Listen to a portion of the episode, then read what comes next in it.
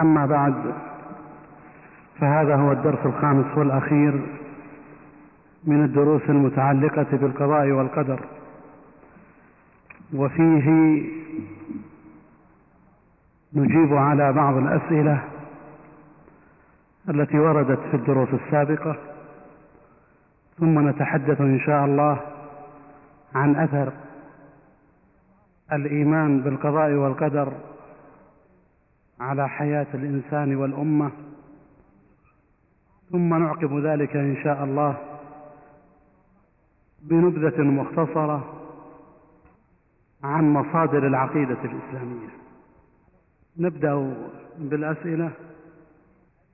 هذا سؤال يقول مذهب أهل السنة في مسألة كلام الله يقولون إن الكلام ينسب لمن تكلم به ابتداء ألا نقول ذلك في الخلق أن الخلق ينسب لمن خلقه ابتداء ومن هنا سنقع في قول المعتزلة فكيف نجيب على ذلك؟ لا لا نقع في قول المعتزلة ولا نقول لمن خلقه ابتداء لأن الخلق خلق الله فالله سبحانه وتعالى خالق كل شيء. فهو الذي خلق ابتداء وانتهاء. ولذا فلا يقال إن العبد خلق وإنما يقال إن العبد فعل. وفرق بين خلق وبين وبين فعل فالعبد يفعل لكن العبد وفعله مخلوقان لله تبارك وتعالى. فلا مقارنة بين المسألتين. يقول أصابني إشكال على ما ذكرتم من أن الفعل لا ينسب إلى العبد لا ينسب إلى الله بل للعبد. فماذا تقولون في قوله تعالى ما أصابك من حسنة فمن الله وما أصابك من سيئة فمن نفسك فهل يفهم من الآية نسبة العمل إلى الله تعالى؟ لا لا يفهم من الآية نسبة الله نسبة العمل إلى الله تبارك وتعالى. ومعنى الآية ما أصابك من حسنة فمن الله أي ما أصابك من خير وطاعة فمن الله أي أن الله سبحانه وتعالى هو الذي وفقك إليها. وما أصابك من سيئة فمن نفسك أي بسبب نفسك فلا يفهم منها هذا. لماذا لا يقال إن موسى صلى الله عليه وسلم أعلم بالله من أن يلوم على المصائب الواقعة بقدر الله تبارك وتعالى وقضائه لأن اللوم يقتضي عدم الرضا. لا لا نقول هذا لأن موسى عليه الصلاة والسلام سأل آدم عن هذه المصيبة التي وقعت عليه وعلى أمته. ولا يمنع أن يسأل الإنسان مثل هذا السؤال وليس فيه اعتراض على قضاء الله تبارك وتعالى وقدره. ثم إنه حتى ولو كان فيه شيء من هذا فإن الأنبياء قد يقعون في بعض الذنوب كما هو مذهب أهل السنة والجماعة لأنهم يستغفرون الله تبارك وتعالى والله تعالى يغفر والله تبارك وتعالى يغفر لهم. وموسى عليه الصلاة والسلام لما التقى بأبيه آدم ربما أنه سأله ليرى كيف ستكون إجابته. يقول في الفقرة رقم سبعة وهي التي في الأسباب يعني علاقة الأسباب مع, مع القدر والدعاء فما هو مكان هذا الحديث؟ لا يرد القدر إلا الدعاء. ما صحته؟ الحديث صحيح. وهل معنى هذا أن القدر قد لا يقع؟ سبقت الإجابة إلى ذلك وأن بعض العلماء قالوا نعم إن القدر قد يرده الدعاء ولكن القول الثاني وهو الذي رجحناه أن القدر من جملة الأسباب فقد يكون هناك قدر متوقع يرده الله سبحانه وتعالى بالدعاء كما في الحديث الصحيح الذي قال فيه رسول الله صلى الله عليه وآله وسلم ما من عبد يدعو بغير إثم ولا قطيعة رحم إلا كان على الله أن يعطيه إحدى ثلاث خصال إما أن يستجيب دعاءه أو أن يرد عنه من الشر مثله أو أن يدخر له ذلك يوم القيامة. فقوله أو أن يدخر أو أن يرد عنه من الشر مثله هو من هذا الباب. شر قد يقع على هذا الإنسان فيرده الله سبحانه وتعالى بسبب الدعاء. والله أعلم. يقول عند الكلام عند النظر في كلام بعض أئمة السنة نجد أنهم يعبرون في باب القضاء والقدر عن إثبات أفعال العباد بقولهم يقولون بعبارة الكسب. فما هو الفرق بين تعبير السلف وبين تعبير أهل الكلام يعني الأشاعرة؟ مثل قول ابن قدامة في اللمعة نقول إن للعبد فعلا وكسبا. الفرق بينهما هو أن السلف رحمهم الله تعالى يعبرون بالكسب تبعا فيقولون الله خالق أفعال العباد والعبد فاعل لفعله حقيقة وينسب إليه فعله وفعله بقدرته ثم يقولون إن هذا العبد كسب للعباد. وهذا تعبير وارد في القرآن الكريم. فإن الله سبحانه وتعالى ذكر الكسب في القرآن. يؤاخذكم بما كسبت أيديكم. فهو في القرآن فكل ما يفعله الإنسان فهو كسب له. فالله سبحانه وتعالى يحاسبه بهذا الكسب. والسلف رحمهم الله تعالى يقصدون بهذا الكسب الوارد في القرآن الكريم. وليس ذلك الكسب الوارد عند بعض أهل الكلام والذي لم تتضح حقيقته. يقول عندما مرض أيوب عليه السلام لم يطلب الدواء فهل هذا دليل على ترك السبب المادي في علاج المرض؟ وهل الدعاء سبب؟ وهل يكفي هذا؟ الدعاء سبب. وترك أيوب أو غيره الدواء هذا من باب كمال التوكل. والعلماء رحمهم الله تعالى اختلفوا في الدواء. فبعضهم قال الدواء جائز وتركه أفضل. وبعضهم قال بل الدواء أفضل لأنه من فعل الأسباب. فالخلاف بين العلماء في هذا لكن من بلغ به التوكل على الله سبحانه وتعالى والاعتماد عليه والصبر على قضائه وقدره مبلغا ايمانيا عظيما لا يعترض ولا يشكو ولا يتضجر. ثم ترك الدواء واعتمد على الدعاء فلا شك أن هذا من كمال التوكل كما قال النبي صلى الله عليه وآله وسلم في السبعين الفا الذين يدخلون الجنة بغير حساب ولا عذاب. قال في وصفهم إنهم لا يتطيرون ولا يسترقون ولا يكتوون وعلى ربهم يتوكلون. هل العباد لا يستطيعون إلا ما كلفهم الله به؟ كما قال الطحاوي في العقيدة أم ليس كذلك؟ لا. عبارة الطحاوي عليها مأخذ رحمه الله تعالى. والقول بأنهم لا يستطيعون إلا ما كلفهم غير دقيق. بل العباد يستطيعون فوق ما كلفهم. ولكن الله سبحانه وتعالى رحمة بهم لم يكلفهم كل ما يطيقون. فالصلوات الخمس يستطيع العباد أن يصلوا في اليوم عشر مرات بدل خمس صلوات. ولكن الله رحمة بهم جعلها خمسا. وكذا الصيام العباد يستطيعون صيام شهرين ولكن الله جعله شهرا. والعباد يستطيعون أن يدفعوا من زكاتهم المالية مثلا عشرها ولكن الله جعلها ربع العشر وهكذا.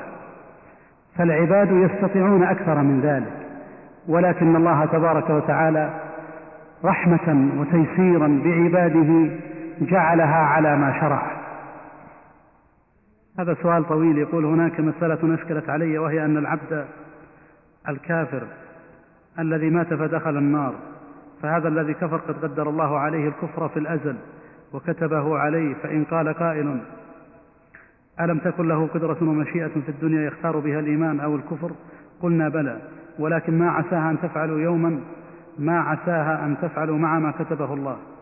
هناك تعليل طرأ لي فضيلة الشيخ وأنا أكتب وأفكر في المسألة وهو أن الله لم يكتب الكفر على العبد إلا بعد علمه في الأزل أن هذا العبد لن يستخدم قدرته في الإيمان واستحق الكفر بمحض إرادته التي علمها الله فما صحة هذا التعليل؟ نقول نعم علم الله الأزلي تبارك وتعالى قد أحاط بكل شيء. ومما أحاط به أن طبيعة هذا المخلوق ستكون كذا. لكن ينبغي أن تعلم أن الله لو أراد لجعل طبيعة المخلوق تكون على خلاف هذا. كما قال الله تعالى ولو شاء الله لجمعهم على على الهدى. لكن في القدر عندنا أمران. قدر هو سر الله وهو كونه سبحانه وتعالى أضل هذا وهدى هذا وأغنى هذا وأفقر هذا وأمات هذا وأحيا هذا. إلى آخره فهذا السر لا نبحثه ولا نسأل عنه. وإنما نؤمن بالقضاء والقدر ونجمع ونج ونرجع أمره إلى الله تبارك وتعالى. وهناك أمر آخر ألا وهو كون حجة الله سبحانه وتعالى قامت هذا على هذا العبد. فنحن نبين ذلك ونوضح. فالعبد هو الذي فعل. وإن كان الأمر بقضاء الله تبارك وتعالى وقدره. فلا نعترض على أصل القدر وإنما نعلم أن الحجة قامت من الله سبحانه وتعالى على عباده. وإذا قطع الإنسان وجزم بأن الله تبارك وتعالى لا يظلم العباد شيئا لا يظلم مثقال ذرة تبين للعبد أن اعتراض المعترض إذا كفر وقال إن هذا مكتوب علي أن اعتراضه غير صحيح لأن حجة الله تبارك وتعالى الكاملة قامت على عباده. أما الاعتراض كما قلت على أصل القدر فلا يجوز حرام. وهو الذي قال عنه العلماء والقضاء والقدر أو القدر سر الله. لم يطلع عليه ملك مقرب ولا نبي مرسل كما قال الطحاوي وغيره من الآئمة. وهو الذي قال فيه علي رضي الله عنه وأرضاه لما سئل عن القضاء والقدر فقال سر الله فلا تكشف. فإذا فرقنا بين الأمرين تبينت المسألة واستراح الإنسان. أليس هناك فرق بين من يقول إن الإنسان له الإرادة الكاملة؟ يعني السائل مذهب المعتزلة. من باب الشهوة ومن يقول من باب الشبهة والعقيدة؟ لا شك أن الأمراض مرضان مرض شهوة ومرض شبهة وأشدها مرض الشبهة لأنها مرض الشكوك ونحوها. ومثل ما قالت المعتزلة هذه إن الإنسان له الحرية الكاملة قد يكون من باب الشهوة وقد يكون من باب الشبهة. لكن الذي يظهر لي أن الاحتجاج بالقدر غالبه من باب الشهوة وقد يكون من باب الشبهة لأنه يحتج بالقدر على معاصيه. والقول بأن الإنسان حر تماما وإرادته مستقلة عن إرادة الله تبارك وتعالى كما هو مذهب المعتزلة يظهر لي والله أعلم أنه من باب الشبهة أكثر تغلب عليه باب يغلب عليه باب الشبهة أكثر من غلبة باب باب الشهوة. نظرا لاختلاف المذهبين في مسألة في مسألة الأعمال ووجوبها. فالمعتزلة لما قالوا إن العبد له حرية مستقلة غلظوا باب الأمر والنهي وقالوا إن مرتكب الكبيرة مخلد في النار. كيف نجمع بين قول الله تعالى فطرة الله التي فطر الناس عليها وحديث كل مولود يولد على الفطرة وبين قول الله تبارك وتعالى وما أبرئ نفسي إن النفس لأمارة بالسوء وما هي الفطرة وما هي النفس الفطرة التي فطر العباد عليها هي فطرة الإسلام فكل مولود يولد على هذه الملة أي على هذه الفطرة فطرة الإسلام فلو ترك وشأنه لكان من المؤمنين وأما قول الله تبارك وتعالى وما أبرئ نفسي إن النفس لأمارة بالسوء. فهذه النفس التي في الإنسان تدفعه إلى ما يحقق لها مطامعها وغرائزها حب السيطرة وحب الغضب وكذلك أيضا الشهوات وغيرها. فليس بين الأمرين تعارض. فالله سبحانه وتعالى فطر العباد والله سبحانه وتعالى أيضا مما ركبه فيهم ركب فيهم هذه الشهوات ونحوها. فصارت النفس تطمح إلى أن تحقق هذه الأمور. فإذا حققتها على خلاف منهج الله قيل إنها النفس الأمارة إنها النفس الأمارة بالسوء. هل كتاب الله تعالى ما هو كائن إلى يوم القيامة يدخل فيه ما هو كائن بعد يوم القيامة؟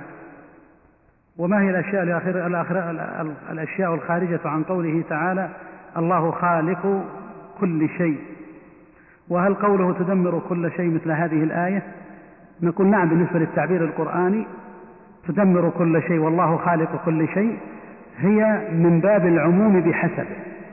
تدمر كل شيء ريح عاد أتت عليه لأن لم تدمر نفسها ولم تدمر السماوات ولا الكرسي ولا العرش. وكذلك أيضا قوله تعالى الله خالق كل شيء الله خالق كل شيء مخلوق. فكلام الله وذاته وإن كانت أشياء إلا أنها غير داخلة في هذا في عموم هذه الآية. أما الكتابة هل هي إلى يوم القيامة وفقط؟ هذا الذي يظهر من الأحاديث الواردة. قال ربي وما أكتب؟ قال اكتب ما هو كائن إلى يوم إلى يوم القيامة. نعم. لكن وردت أحاديث تبين أن يوم القيامة داخل وهذا يمكن أن يحمل على أن هنا إلى لانتهاء الغاية وليس لابتداء الغاية.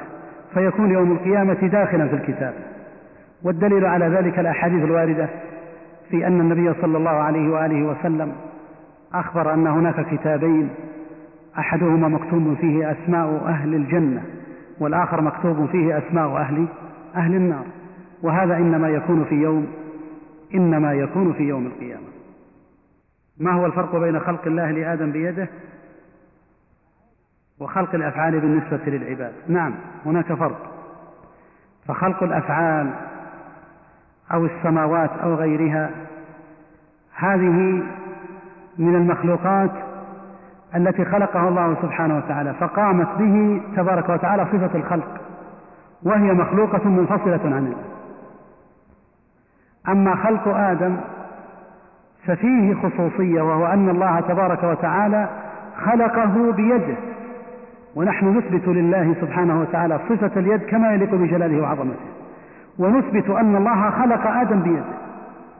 والدليل على تميز آدم عن غيره من الأنبياء في الخلق قول أهل المحشر لآدم في مسألة الشفاعة العظمى. لما يطلبون من يشفع لهم يأتون إلى آدم. فإذا أتوا إلى آدم يقولون أنت أبو البشر. خلقك الله بيده وأسجد لك ملائكته. فذكروا هذه الميزة وهو أن الله خلقه بيده.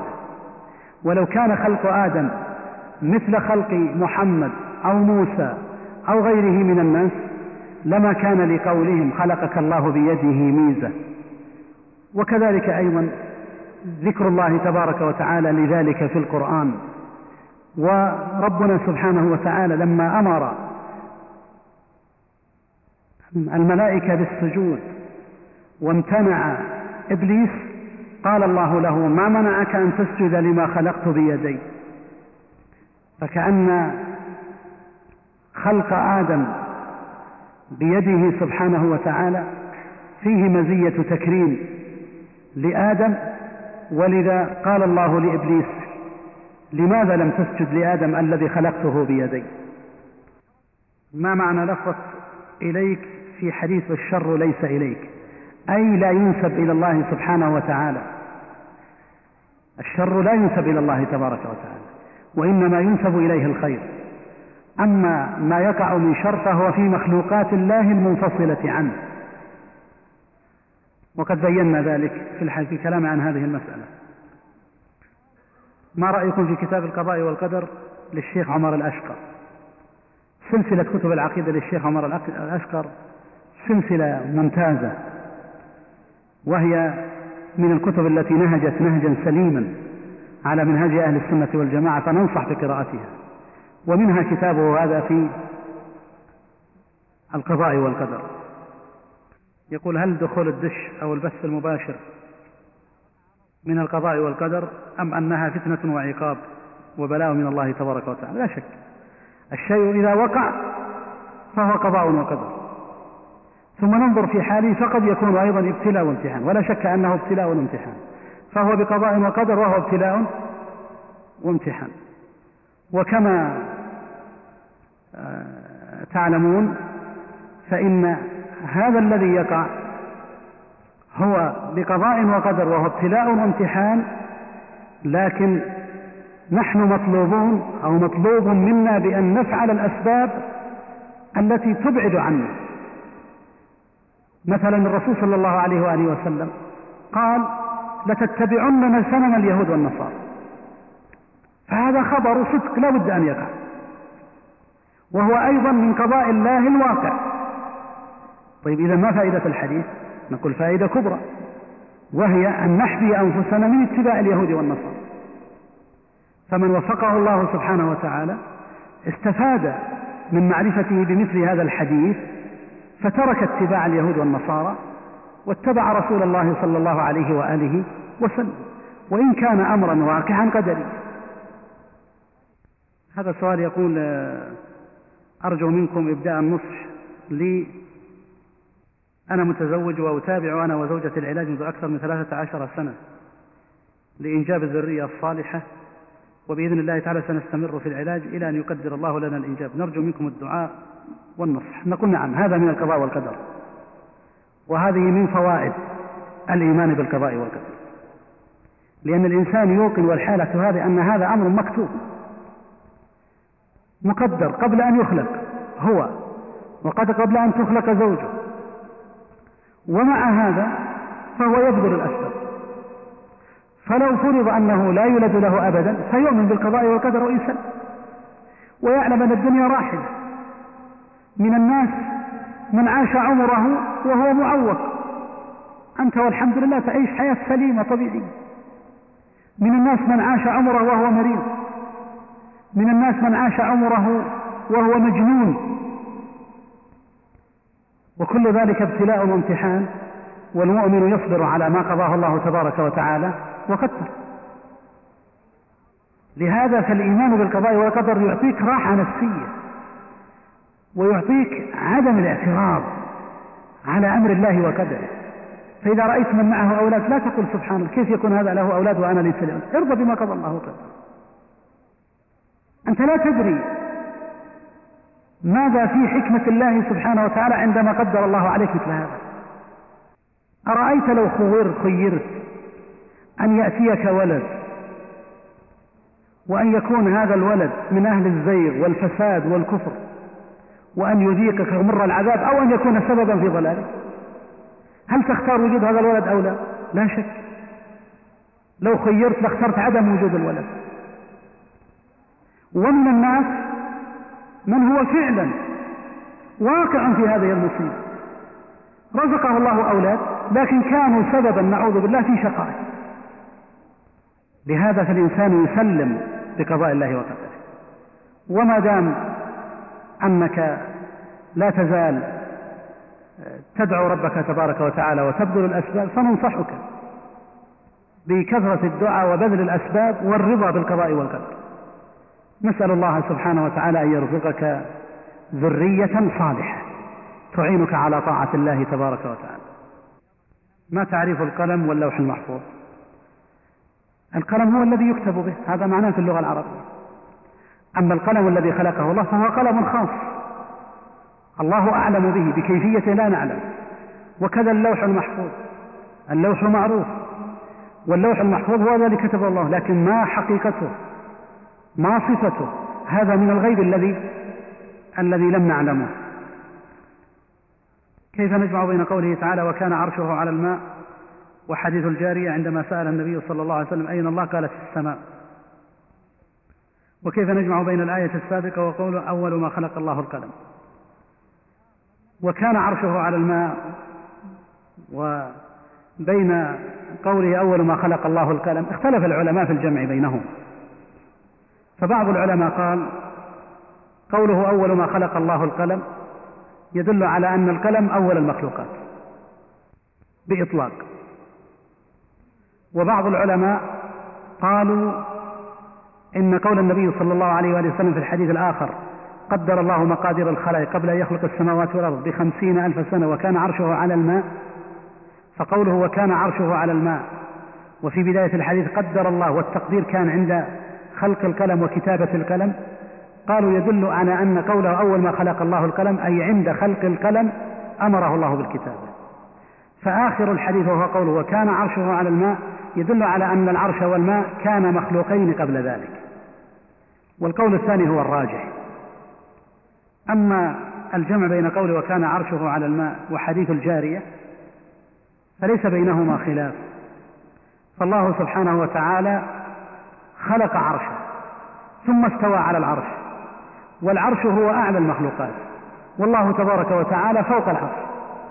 وقول الجارية إن الله في السماء المقصود به أحد معنيين إما أن في بمعنى على فقولها في السماء ومثل قوله تعالى آمنتم من في السماء فإما أن يكون في بمعنى على أي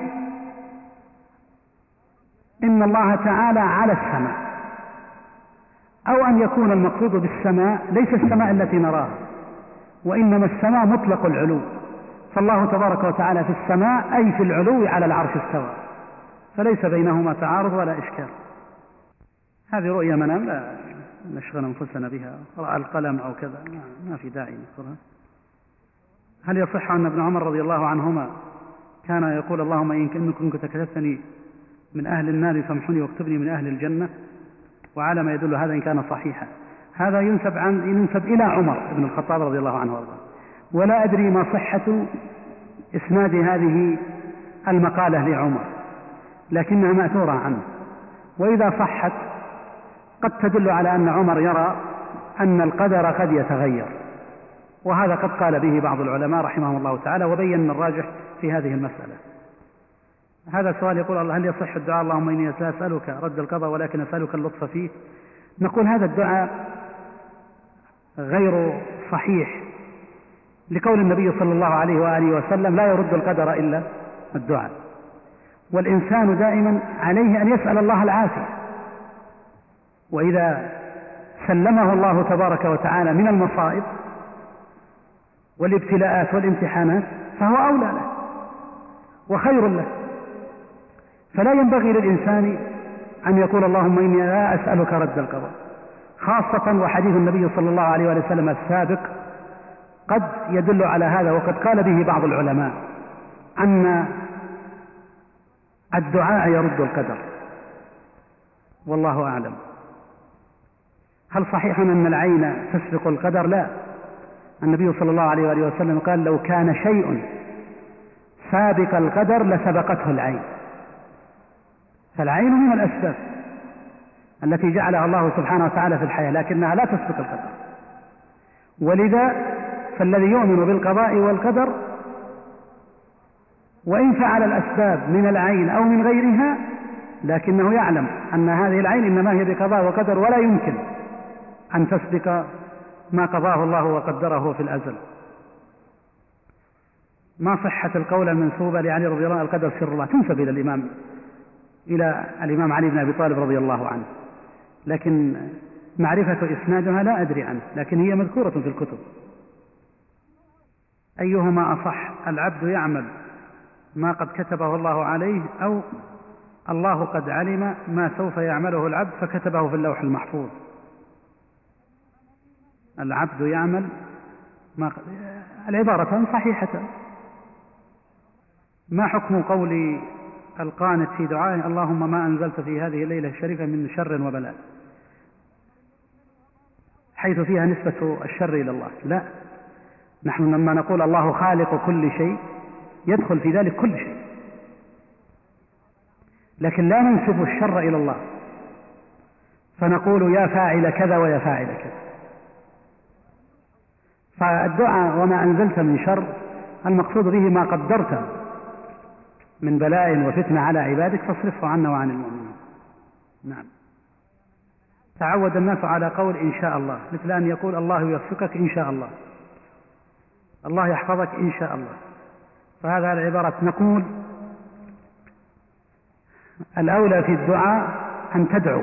كما قال النبي صلى الله عليه وآله وسلم لا يقول أن أحدكم اللهم اغفر لي إن شئت اللهم ارزقني إن شئت. لا وليعزم المسألة فإن الله تعالى لا مكره له. لكن ثبت عن النبي صلى الله عليه وآله وسلم أنه قال للرجل المريض طهور إن شاء الله. لذا يفرق بين المستقبل وبين الماضي. فالدعاء المستقبلي تقول اللهم اغفر لي اللهم ارحمني الله يوفقك أسأل الله سبحانه وتعالى أن يثبتك. هذا لا تعلقه بالمشيئة كما ورد في لكن لما تذكر أمرا سابقا فإنك تعلقه بالمشيئة. فتقول فعلك هذا مأجور عليه أنت إن شاء الله. مرضك هذا أنت مأجور عليه إن شاء الله لأنه أمر قد قد سبق فتعلقه بالمشيئة. بعض الناس يقول ظلموني ظلمهم الله. ما ما يصح هذا التعبير ظلمهم الله كذا. وإنما الإنسان يدعو بالمجازات بالمجازات. فالذي يظهر أن هذه العبارة غير دقيقة.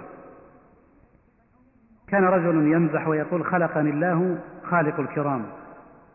وخلقك خ... لا ما ينبغي وخلقك خالق اللئام. ما ينبغي هذا الكلام. أبدا. نعوذ بالله. هل يجوز أن يقال إن الإنسان مسير أم مخير؟ أما نقول بأنه مسير ومخير ما هو الصحيح؟ مسير ومخير هذه ألفاظ مطاطة. فإذا قلنا هو مسير أو مخير هل معنى ذلك أن هذا بإطلاق؟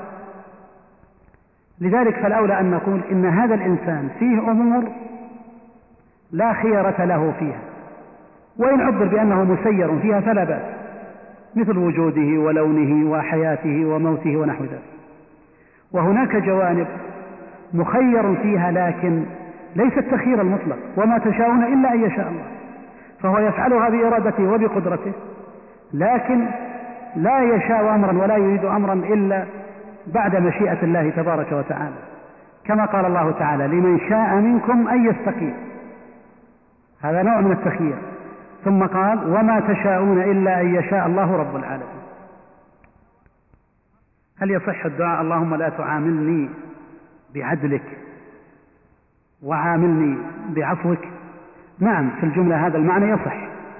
وإن كان الأولى في الأدعية أن يختار الإنسان فيما يتعلق بأسماء الله تبارك وتعالى وصفاته بما ورد.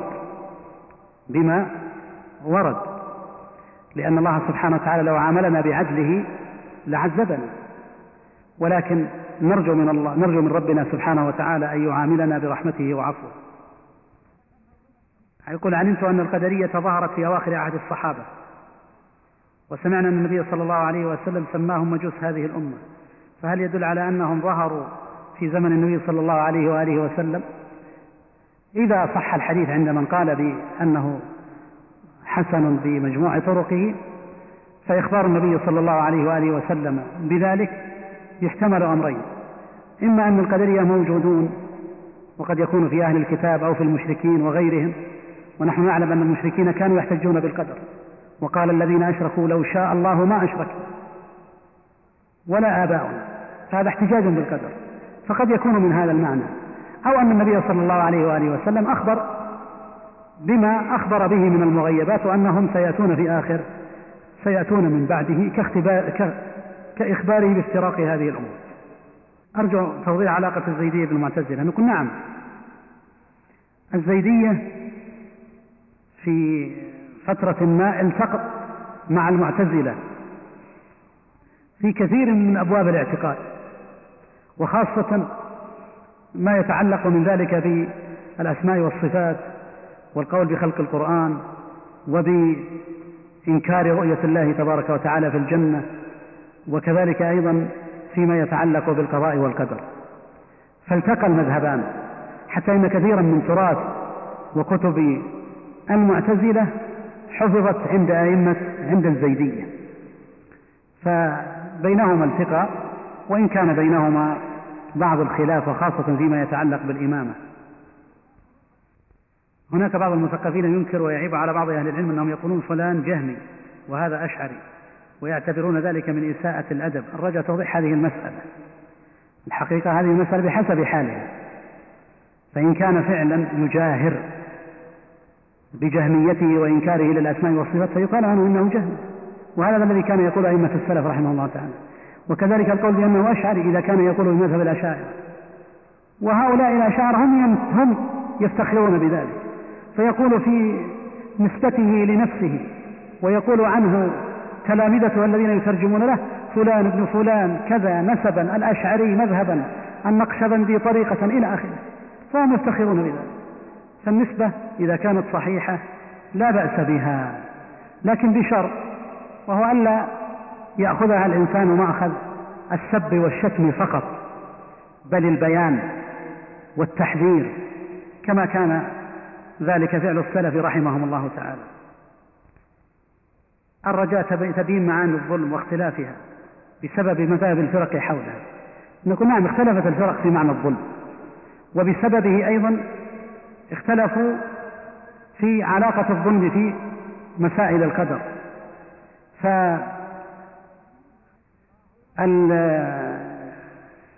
الأشعرية وغيرهم قالوا الظلم هو التصرف في ملك الغير. أو الظلم هو مخالفة الآمر الذي يجب طاعته. وبنوا على هذا أن الله مهما يفعل بعباده فليس ظلما لأنه يتصرف في ملكه. فلو عذب المؤمنين ونعم العصاة لكان غير ظلم. لماذا؟ قالوا لأن الله إنما يتصرف في ملكه؟ والظلم هو تصرف الإنسان في غير ملكه. هذا مذهب الأشاعرة المائلين إلى الجبر في تعريف الظلم.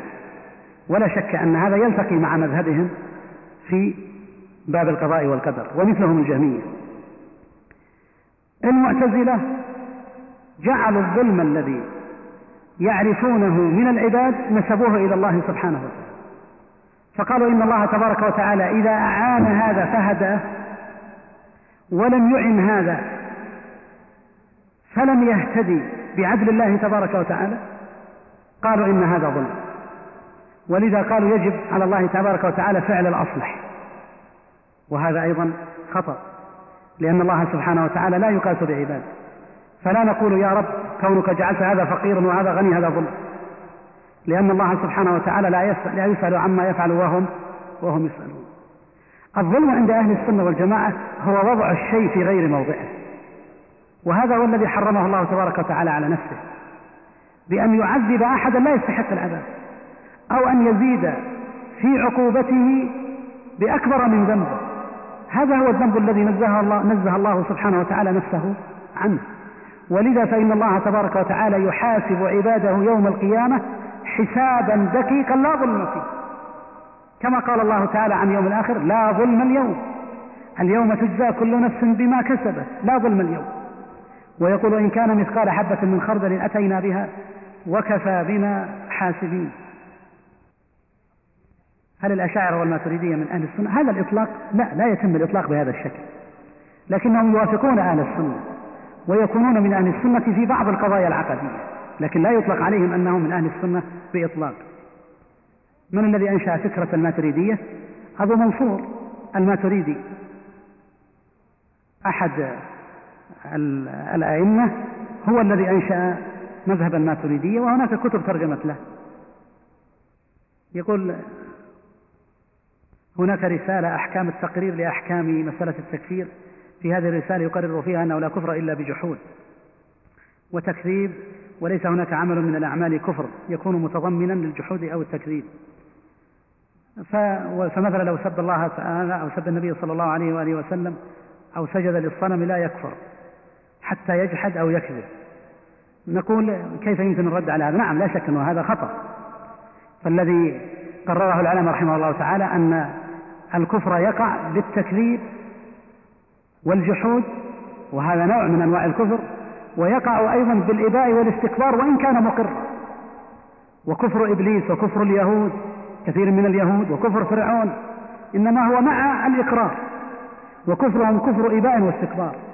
وكذا لو سجد لصنم أو سب الله أو سب النبي صلى الله عليه وآله وسلم أو غير ذلك. لكن الرد في مثل هذه المسألة مذكور ومقرر في كتب الأئمة. وحبذا لو يكتب كتابة وأخبرت أن هناك كتابة تبين ما في هذا الكتاب وما عليه من ملاحظات.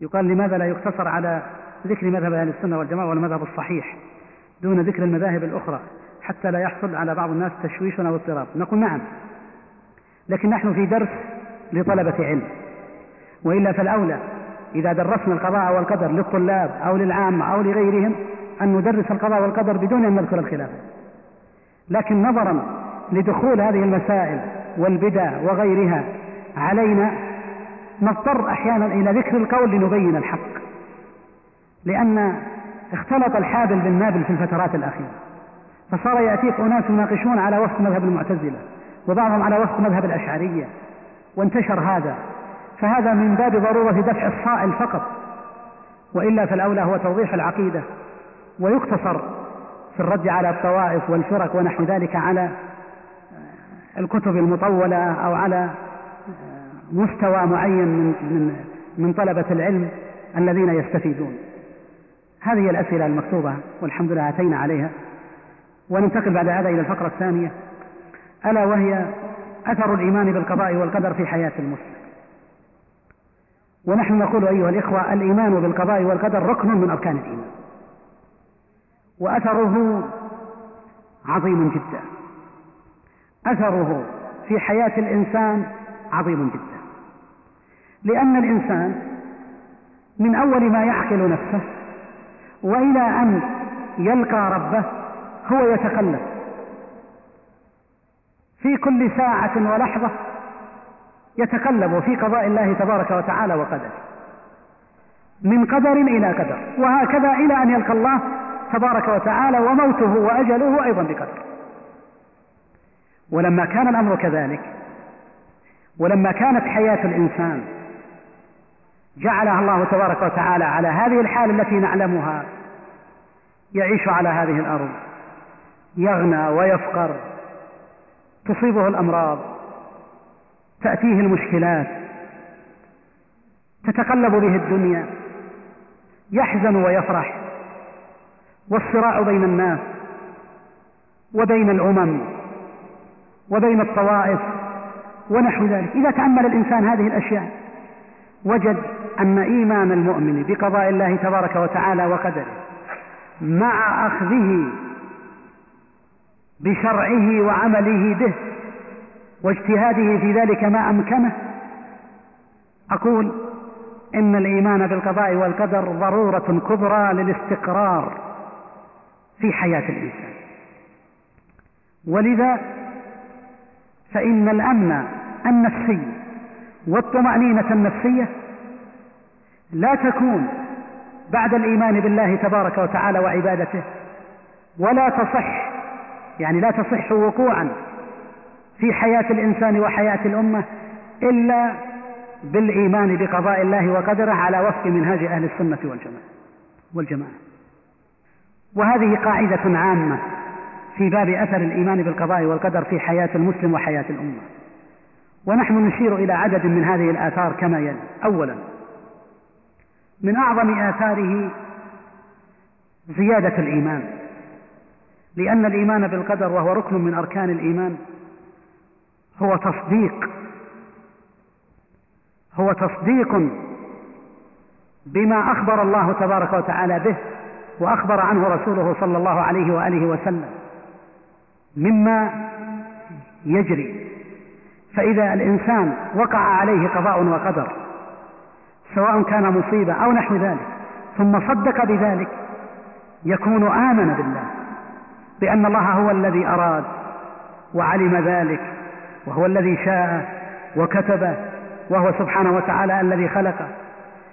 ومن ثم فإن الإيمان بالقضاء والقدر هو من الإيمان بأسماء الله تعالى وصفاته. والإيمان بأسماء الله وصفاته.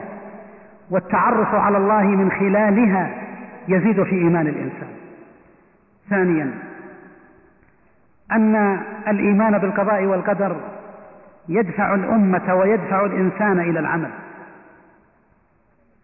لأن العمل والسعي مأمور به. وميزة المؤمن بالقضاء والقدر أنه يسعى وهو مرتاح الضمير وهو مرتاح النفس فيسعى ويكدح ويعمل دون أن يحزن ودون أن يغضب إذا فاته شيء من ذلك. بخلاف غير المؤمن بالقضاء والقدر فإنه يتحسر على كل شيء يفوته يطلب الرزق ويسعى في الأرض فإذا فاته شيء حزن على ذلك ولهذا كان من منهاج النبي صلى الله عليه وآله وسلم أنه إذا أراد أمرا فلم يقع قال لو قدر لكان. وكذا الإنسان يطلب الرزق فإذا لم يحصل له لا يعترض ولا يحسد أحد وإنما يقول لو قدر لكان ثم يسعى في طلب الرزق. ولهذا يا أيها الإخوة يقول النبي صلى الله عليه وآله وسلم في الحديث الصحيح الذي رواه أبو هريرة وهو في صحيح مسلم المؤمن القوي خير وأحب إلى الله من المؤمن الضعيف. احرص على ما ينفعك واستعن بالله ولا تعجز. وإن أصابك شر فلا تقل لو أني فعلت كذا لكان كذا. ولكن قل قدر الله وما شاء فعل فإن لو تفتح عمل الشيطان. المؤمن القوي خير وأحب إلى الله من المؤمن الضعيف. شوف كيف الإيمان بالقضاء والقدر وربطه في آخر الحديث يدل على أن المؤمن يعمل وينشط لا يكسب ولا يتوانى ولا يعتمد على غيره. ثم إن النبي صلى الله عليه وآله وسلم في هذا الحديث يأمره بالعمل. اعمل استعن بالله ولا تعجز. فإذا ما أصابك شيء فلا تعترض. فلا تقل لو أني فتجلس تحزن وتلوم نفسك وربما تكسل عن العمل من أجل هذا اللوم. ومن أجل هذه اللو لو أني فعلت كذا وكذا. ولكن قل قدر الله وما شاء فعل واعمل. نازع القدر بالقدر دائما. فالإيمان بالقضاء والقدر من أثره أنه يدفع الإنسان إلى العمل. وبذل الأسباب. مع راحة نفسية وطمأنينة قلبية. فإن حصل له خير استبشر واستخدم الخير في طاعة الله وعلم أنه تفضل من الله وإن منع منه خير ما لم يحدث وآمن بالقضاء والقدر وعاود العمل. وهذا الذي كان عليه أولئك الركب الكرام من الصحب ومن السلف رحمهم الله تعالى ممن جاء بعدهم فإنهم كانوا يعمرون الأرض. والأمة الإسلامية لما كان إيمانها بالقضاء والقدر إيمانا قويا مع عملها بالشريعة مع عملها بالشرع كانت أمة تفتح البلاد وتعمرها بالخير وأقامت حضارة متميزة في الدنيا. لا أقول حضارة الماديات وهذه أيضا تميزت فيها هذه الأمة لكن أيضا حضارة الخلق والدين وعمران القلوب بطاعة الله سبحانه وتعالى. وهذا أثر عظيم من آثار الإيمان بالقضاء والقدر. ثالثا الحياة أحزان وأكثار. وهي كبد كما قال الله تعالى لقد خلقنا الإنسان في كبد. وهي تحزن أياما وتفرح أياما وهذا يستوي فيه جميع الناس حتى الكفار. إذا فتشت عن حالهم تجده مثل غيره يحزن أياما ويفرح أياما. فلا يستريح فيها إلا المؤمن بالقضاء والقدر الصابر على أقدار الله تبارك وتعالى. لأن هذه الحياة أقدار ولا تصفو لأحد. حتى الملوك وأرباب الغنى لا تصفو لهم هذه الدنيا انظر في أحوالهم تجدهم مثل غيرهم. فمتى يستريح الإنسان إذا كانت هذه هي الحياة؟ يستريح الإنسان إذا كان مؤمنا بقضاء الله وقدره مسلما له. فإنه والحالة هذه تكون حاله كما قال النبي صلى الله عليه وآله وسلم. عجبا لأمر المؤمن. إن أمره كله له خير. إن أصابته سرا شكر فكان خيرا. له وإن أصابته ضرا شوف كيف القدر. وإن أصابته ضرا مصيبة صبر فكان خيرا له. وليس ذلك إلا للمؤمن. فالذي يتعامل مع السراء والضراء والحياة متقلبة بهذه الطريقة الإيمانية العظيمة هو المؤمن بالله سبحانه وتعالى. فإذا ما أصابته ضراء أو حزن أو مصيبة صبر على ذلك. فتتحول هذه المصيبة إلى خير وأجر يجده عند ربه سبحانه وتعالى يوم القيامة.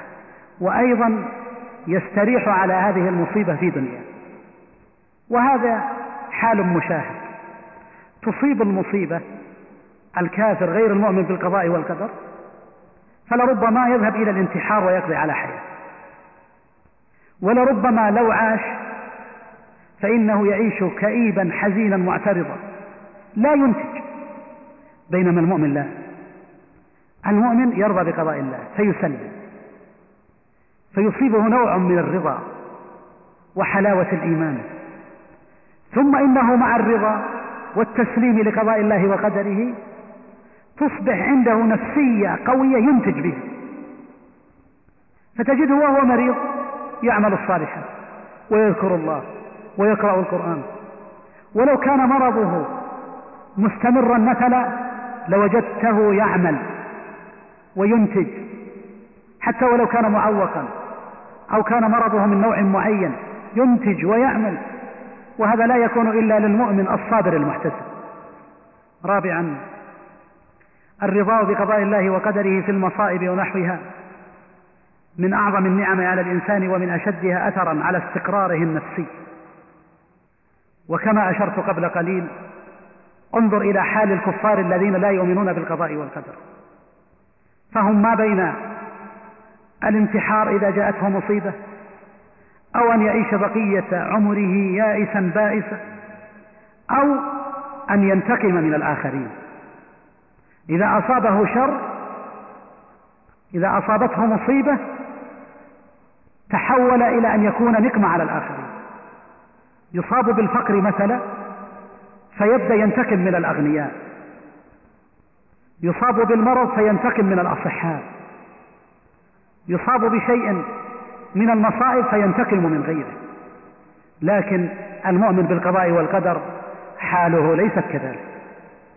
يؤمن بالله ويؤمن بقضاء الله سبحانه وتعالى وقدره فيتعامل مع ما يقدره الله سبحانه وتعالى عليه كما أسلفنا يصبر على المصيبة ويعلم أن الله هو الذي كتب عليه ذلك.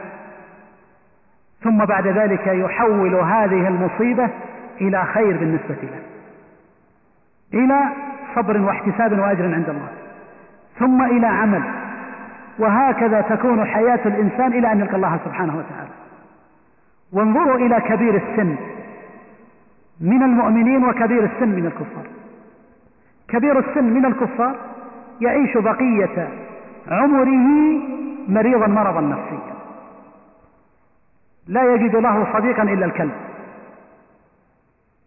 أما المؤمن فيعيش في أخريات عمره ولو كثرت عليه الأوجاع والأمراض يعيش مؤمنا ذاكرا لله مصليا عاملا موجها ناصحا ولو كان مقعدا. وهذا هو الفرق. تأتي إلى الشيخ الكبير فتسأل عن حاله فيقول لك أنا في نعمة كبرى ليس فيها إلا أنا. أنا الحمد لله عقلي موجود أذكر الله أصلي أتوضأ وهذه نعمة كبرى. لأنه يعلم أن الحياة الدنيا ليست هي الغاية. وأن الموت ليس نهاية المطاف. وأن بعد الموت حياة أخرى. فإذا مات على الإيمان فهو إلى خير وإلى نعيم أبدي سرمدي. وهذا هو الفرق الكبير بين المؤمنين بالله وبقضائه وقدره وبين الكافرين بالله وبقضائه وقدره. خامسا والإيمان بالقضاء والقدر يقضي على داء الحسد. الذي هو داء عضال يأكل صاحبه ويوجد الضغائن بين الناس. فالمؤمن يعلم أن ما يراه على الآخرين من صحة أو مال أو جاه أو غير ذلك. وحرمه هو يعلم ويوقن أنه بقضاء الله وقدره. فهو سبحانه الذي يمن على بعض عباده ويبتلي عباده بما يشاء. وهو يعلم أن حسده واعتراضه لن يغير من الأمر شيئا. فهو إذا اعترض على هذا الذي أعطاه الله هذا الأمر هل معنى ذلك أنه بمجرد اعتراضه وحسده له ينتقل إليه؟ لا. ليس للإنسان إلا ما كتب له. ولهذا فإن الحسود إنما يأكل نفسه. فعلا. الذي يحسد فعلا هو يحرق نفسه. وهو مسكين المتضرر وهو التعب وهو الذي يعيش النكد. لكن إذا آمن بالقضاء والقدر فإن الله يشفيه من داء الحسد. هذا عنده أولاد وليس عندك أولاد. هذا عنده مال وليس عندك مال. هذا عنده كذا وليس هذا عندك. قل الحمد لله. إذا سألت فاسأل الله الكريم من فضله. اسأل الله الذي أعطى هذا الإنسان. أما هذا الذي أعطاه ومنعك فهذا هو القضاء والقدر. ولعل الله سبحانه وتعالى امتحنه بالغنى وامتحنك بالفقر ليعلم أيكما يصبر على ما امتحنه. فيه ولعلك تصبر على الفقر. ولو أن الله أعطاك غنى لا تصبر عليه. فلو خيرت والحالة هذه بين الغنى والفقر لاخترت الفقر.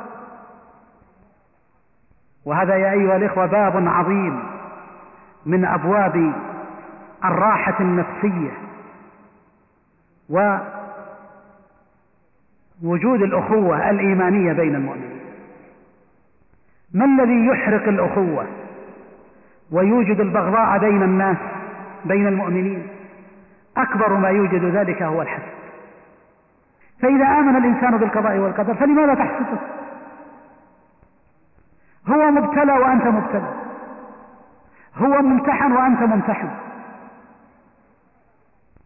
ثم إن هذا الذي ابتلاه الله به ليس قطعا خيرا بل هو ابتلاء وامتحان. قد يصبر عليه وقد لا يصبر عليه. فارض بما قضاه الله وقدره لك وصابر على ذلك واعبد الله سبحانه وتعالى وهذا هو طريق الخير.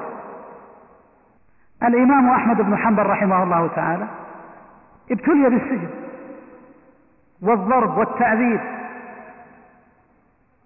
وصبر على ذلك. ثم إنه في عهد المتوكل ابتلي بالنعمة والتقريب. وصبر على ذلك رحمه الله تعالى. لكنه قال والله إن فتنتي في عهد المتوكل بالنعمة أشد علي من فتنتي في عهد الواثق وانظروا إلى هذا الميزان. نعم. إن بعض الناس يا أيها الإخوة يبتلى في الفقر فيصبر فتجده مؤمنا عابدا لله ثم يبتليه الله بعد ذلك بالغنى فيتغير. يوجد هذا أو لا يوجد؟ يوجد. إذا مثل هذا الفقر له أحسن أو الغنى؟ فلماذا يحسد الناس على ما أغناهم الله به من مال؟ من الناس قبل المنصب والجاه.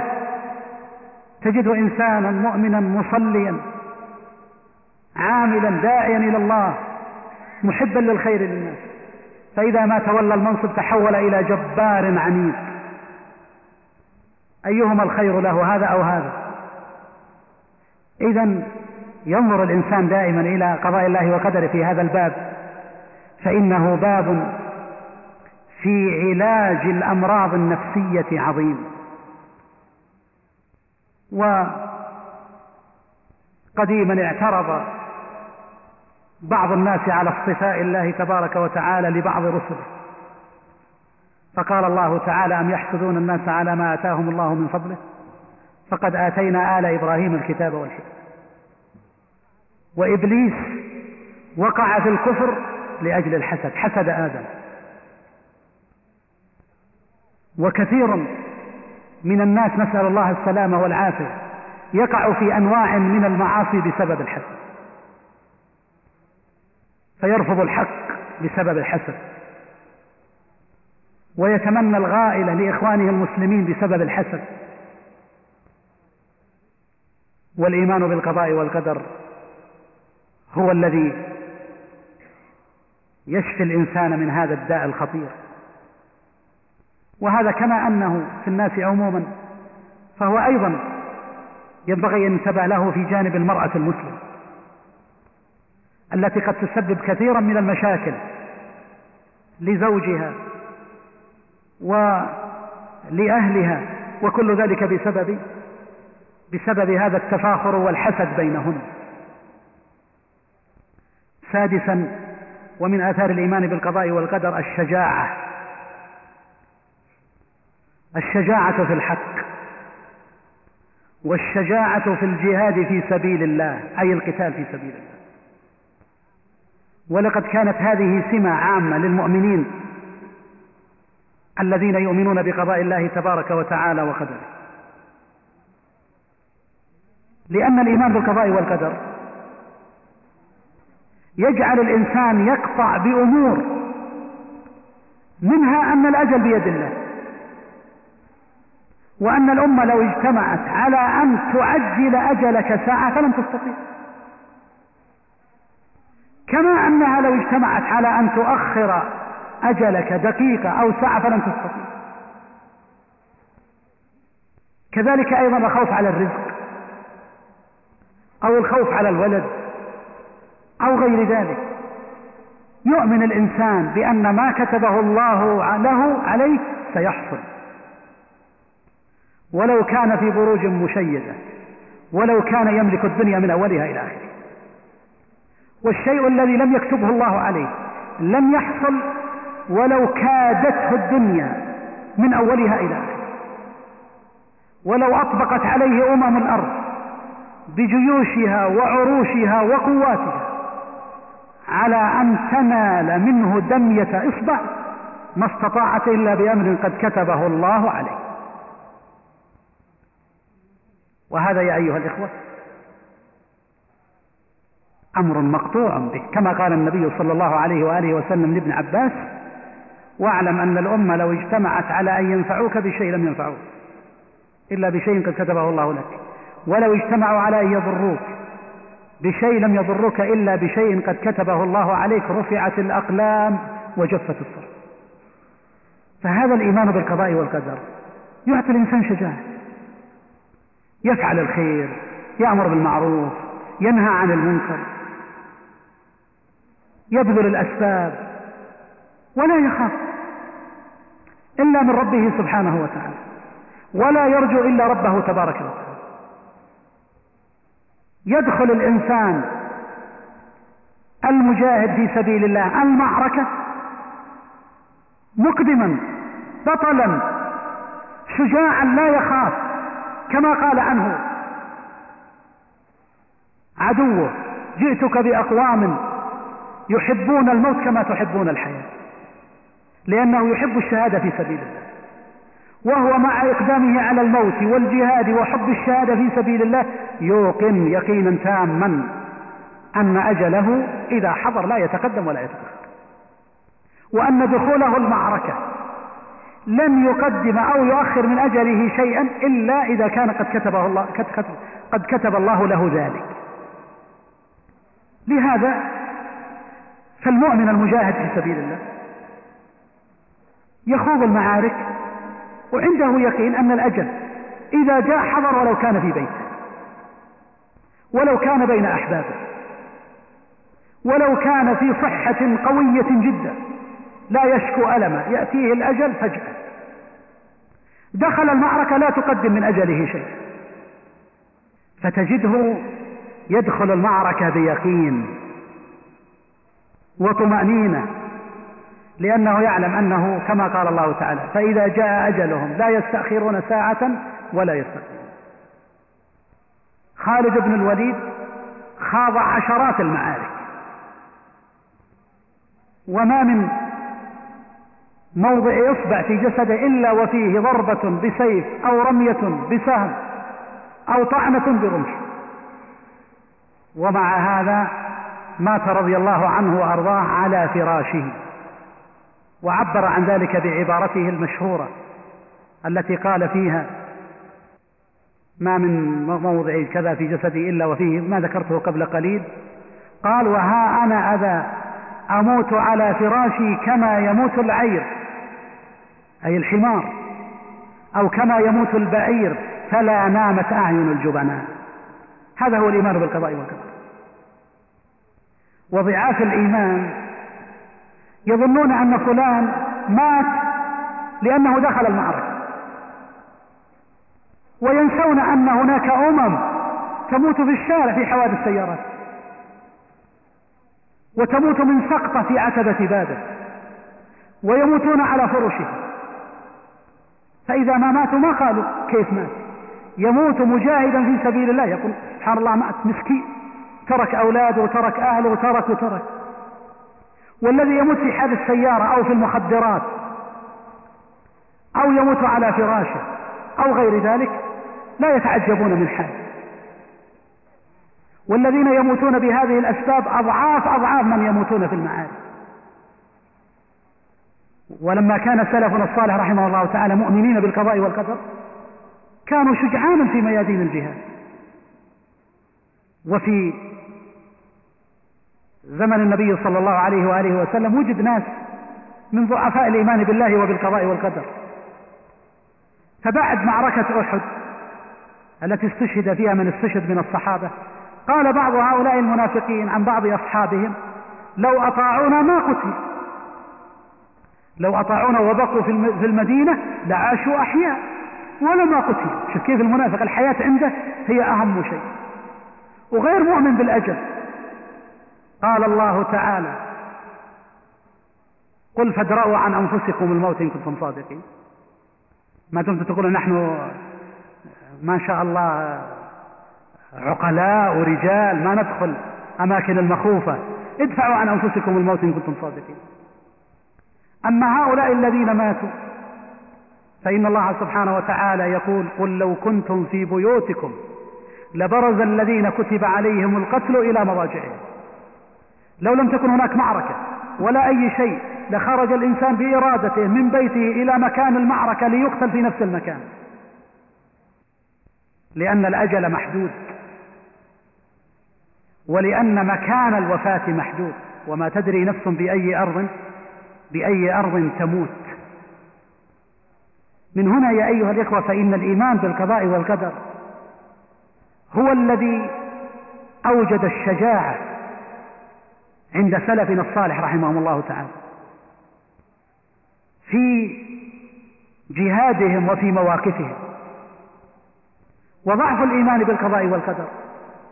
هو الذي أحال الأمة الإسلامية إلى ما نرى من ضعف وهزيمة. نسأل الله أن يوقظها. سابعا والإيمان بالقضاء والقدر يجعل العبد بين الخوف والرجاء. وهذا هو الاعتدال الصحيح في حياة المؤمن.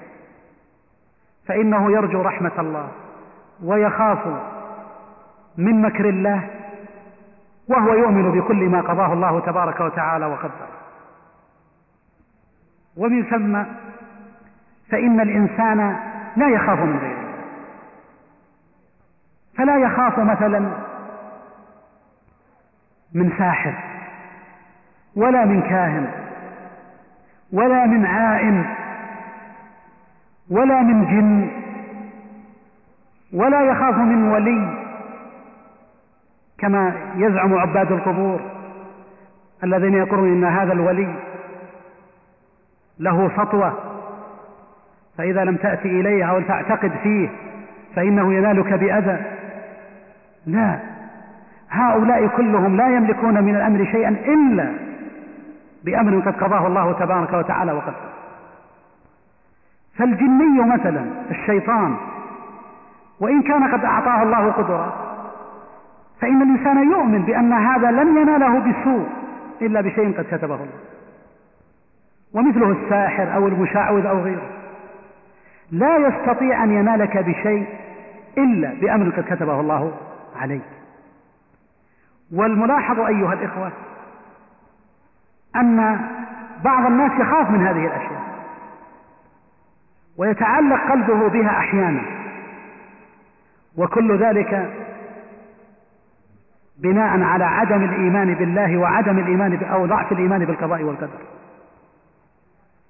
لأنه لو آمن بأن الله سبحانه وتعالى هو مقدر الأقدار وأن هؤلاء ما هم إلا أسباب وأن ما قضاه الله وقدر سيكون وما لم يقدره لن يكون.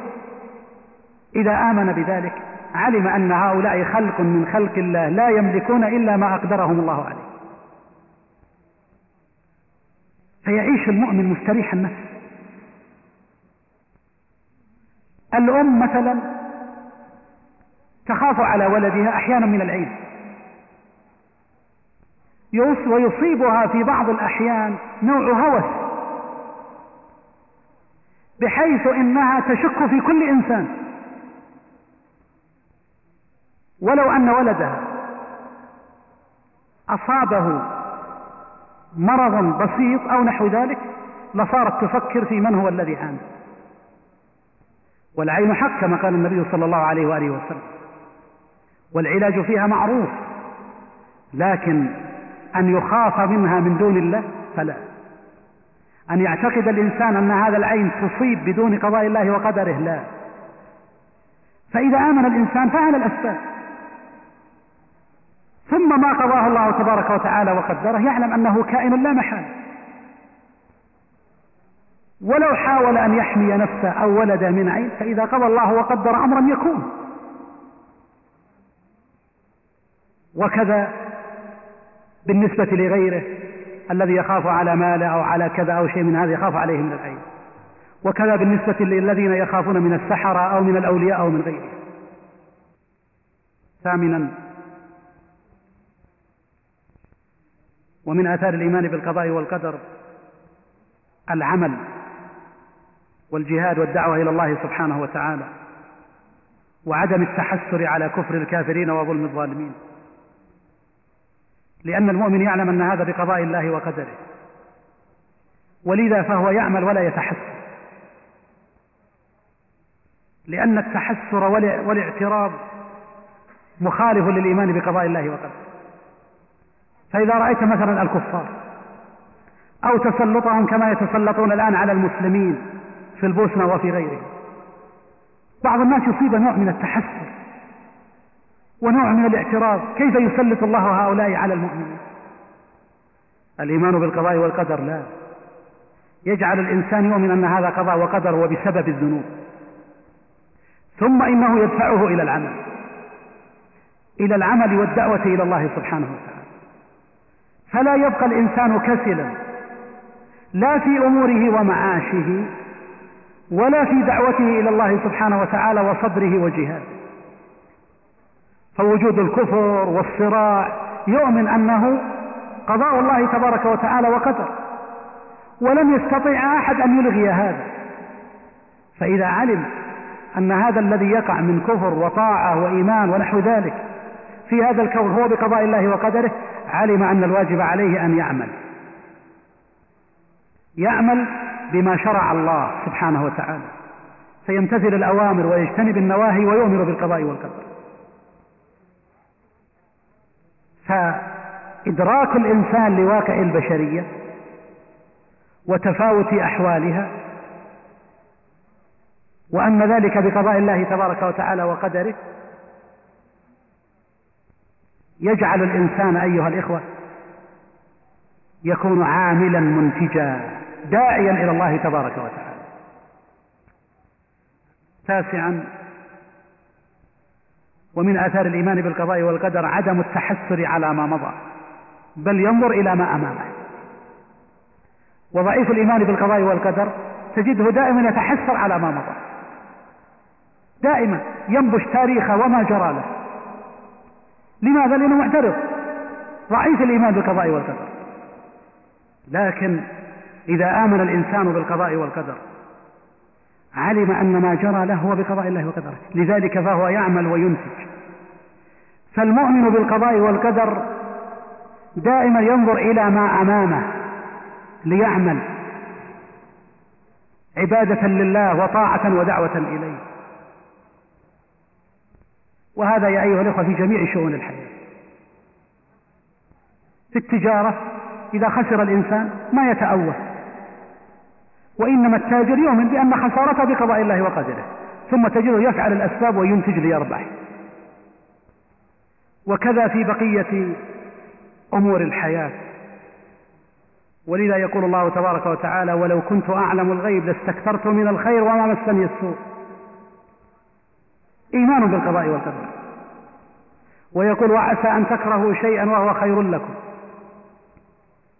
وعسى أن تحبوا شيئا وهو شر لكم.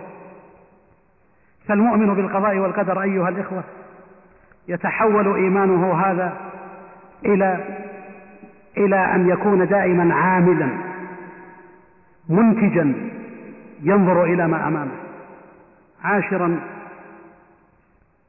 والإنسان قد يبتلى بمرض مستمر أو لا يولد له أو لا يولد له بنات دون أولاد.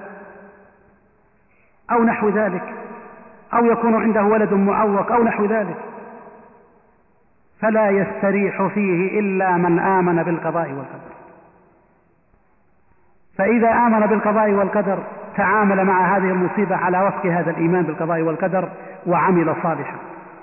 فصبر على مصيبته وعمل الصالحات هذه أهم الآثار آثار الإيمان بالقضاء والقدر. نسأل الله تبارك وتعالى يجعلنا وإياكم من المؤمنين بقضائه. وقدره ثم نأتي بعد هذا بدقائق معدودة إلى نظرة في مصادر العقيدة. ونقول أيها الإخوة هذا الموضوع سبق أن ألقيت فيه محاضرات في هذا الموضوع. فمن أراد أن يستزيد فيما يتعلق بهذا الموضوع فليرجع إليها فإن فيها بعض الفائدة. وأقول أيها الإخوة إن مصدرية العقيدة الإسلامية يمكن أن تقسم إلى ثلاثة أقسام. القسم الأول منها المصدرية الأصلية للعقيدة والتي هي مصدر للعقيدة ولغيرها. وهذه معروفة وهي كتاب الله وسنة رسوله صلى الله عليه وآله وسلم الصحيح. ويتبعها ما أجمع عليه السلف لأن إجماعهم إنما يكون على أمر قد دل عليه كتاب الله وسنة رسوله صلى الله عليه وآله وسلم. لكن الإجماع يحسم الخلاف. هذه هي المصادر الأولى. ومن ثم فمن أراد أن يرجع إلى العقيدة ليستدل لها وليعرفها وليربي عليها فليرجع إلى هذين المصدرين أو إلى هذه المصادر أولا. وميزة الكتاب والسنة في المصدرية أنها ليست مصادر علمية جافة. وإنما هي مصادر علمية يقينية إيمانية عملية في حياة الإنسان. واقرأوا القرآن. كيف أنه يربط دائما العقيدة بالعمل. يعطيك الحكم الشرعي. أو الأمر. أو نحو ذلك. ثم يربطه بالعقيدة. يربط الشرع بالعقيدة. يا أيها الناس اعبدوا ربكم يا أيها الناس اعبدوا ربكم الذي خلقكم. اعبدوا من؟ ربكم. من هو ربكم الذي خلقكم؟ أن اعبدوا الله واتقوه وأطيعون. أطيعوا الله وأطيعوا الرسول. إن كنتم تؤمنون بالله واليوم الآخر. دائما يربط الأمور بعضها ببعض. وتأملوا مثلا أحكام العبادات والمعاملات وغيرها كيف أن الله يختم الآيات. واتقوا الله إن الله كان عليما حكيما. إن الله كان عليا كبيرا. ربط للعقيدة بعضها ببعض. بل في الحديث عن المشكلة في الحديث عن المشكلة التي تقع بين الزوجين مثل الطلاق. انظر كيف يربط هذه المسألة بقضايا العقيدة. واقرأوا سورة الطلاق. ومن يتق الله يجعل له مخرجا ويرزقه من حيث لا يحتسب. ومن يتوكل على الله فهو حسبه. إن الله بالغ أمره. قد جعل الله لكل شيء قدرا. سيجعل الله بعد عسر يسرا. ومن يتق الله يجعل له من أمره يسرا. سبحان الله عجيب هذا.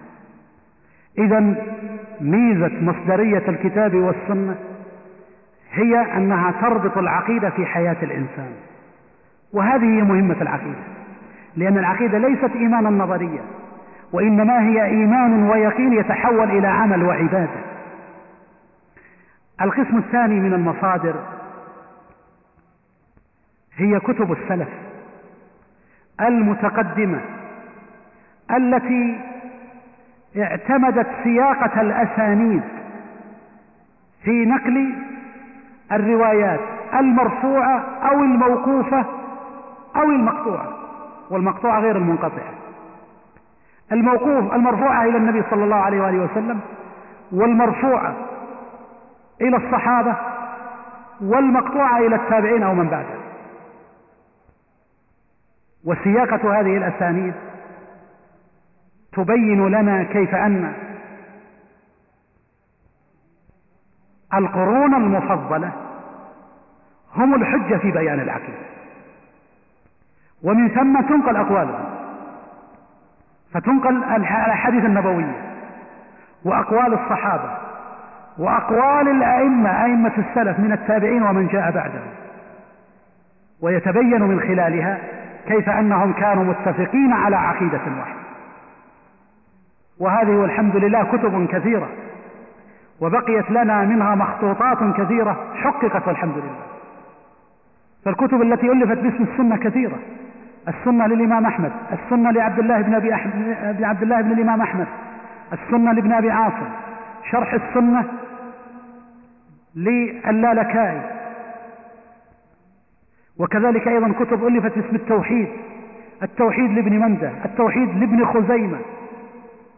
وكذلك كل كتب ألفت باسم الإيمان. الإيمان لابن مندة. الإيمان لأبي عبيد. الإيمان لابن أبي شيبة. الإيمان للعدني وكذلك أيضا كتب في العقيدة باسم الشريعة. مثل الشريعة للآجري. الإبانة عن شريعة الفرقة الناجية. كتاب الإبانة للمطة سماها الإبانة عن شريعة عن شريعة الفرقة الناجية وهذه الكتب يا أيها الإخوة كثيرة أنا ما ذكرت إلا نماذج منها. لكن والحمد لله موجودة وكلها مطبوع. كل الذي ذكرته وغيره كثير مطبوع الحمد لله. فهذه مصادر من مصادر العقيدة تعتبر مصادر مهمة يرجع إليها الإنسان لينظر في أقوال السلف ومواقفهم. القسم الثالث من مصادر العقيدة هي المصادر الشارحة أو الردة على الخصوم التي تشرح العقيدة أو جوانبها وترد على خصومها. وهذه والحمد لله أيضا كتب كثيرة منها كتب كثير من الأئمة كالرد على الجامية للدارمي أو الرد على الجامية لابن مندة أو الرد على الزنادقة للإمام أحمد بن حنبل أو كتب ابن القيم رحمه الله أو شيخ الإسلام ابن تيمية أو ابن قدامة أو من الكتب المعاصرة وهي كتب كثيرة كشرح الطعاوي لابن أبي العز وكتب الشيخ محمد بن عبد الوهاب وكتب أئمة الدعوة وأيضا كتب العلماء المعاصرين من أهل السنة والجماعة وهي والحمد لله مصادر كثيرة جدا. ما الذي نختار منها؟ طالب العلم يختار ما يترقى فيه منها.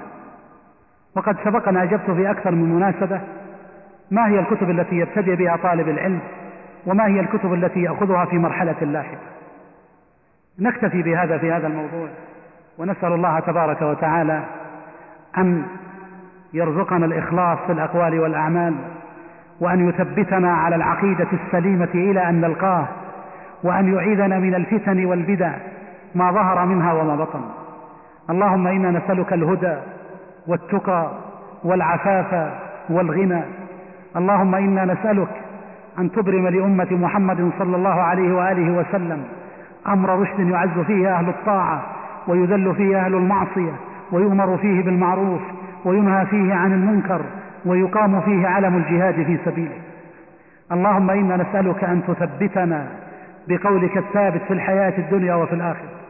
اللهم إنا نسألك إيمانا صالحا وعقيدة صافية وعملا خالصا.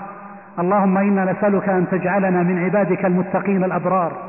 اللهم إنا نسألك أن تسقينا من حوض نبينا محمد صلى الله عليه وآله وسلم. شربة لا نظمأ بعدها أبدا.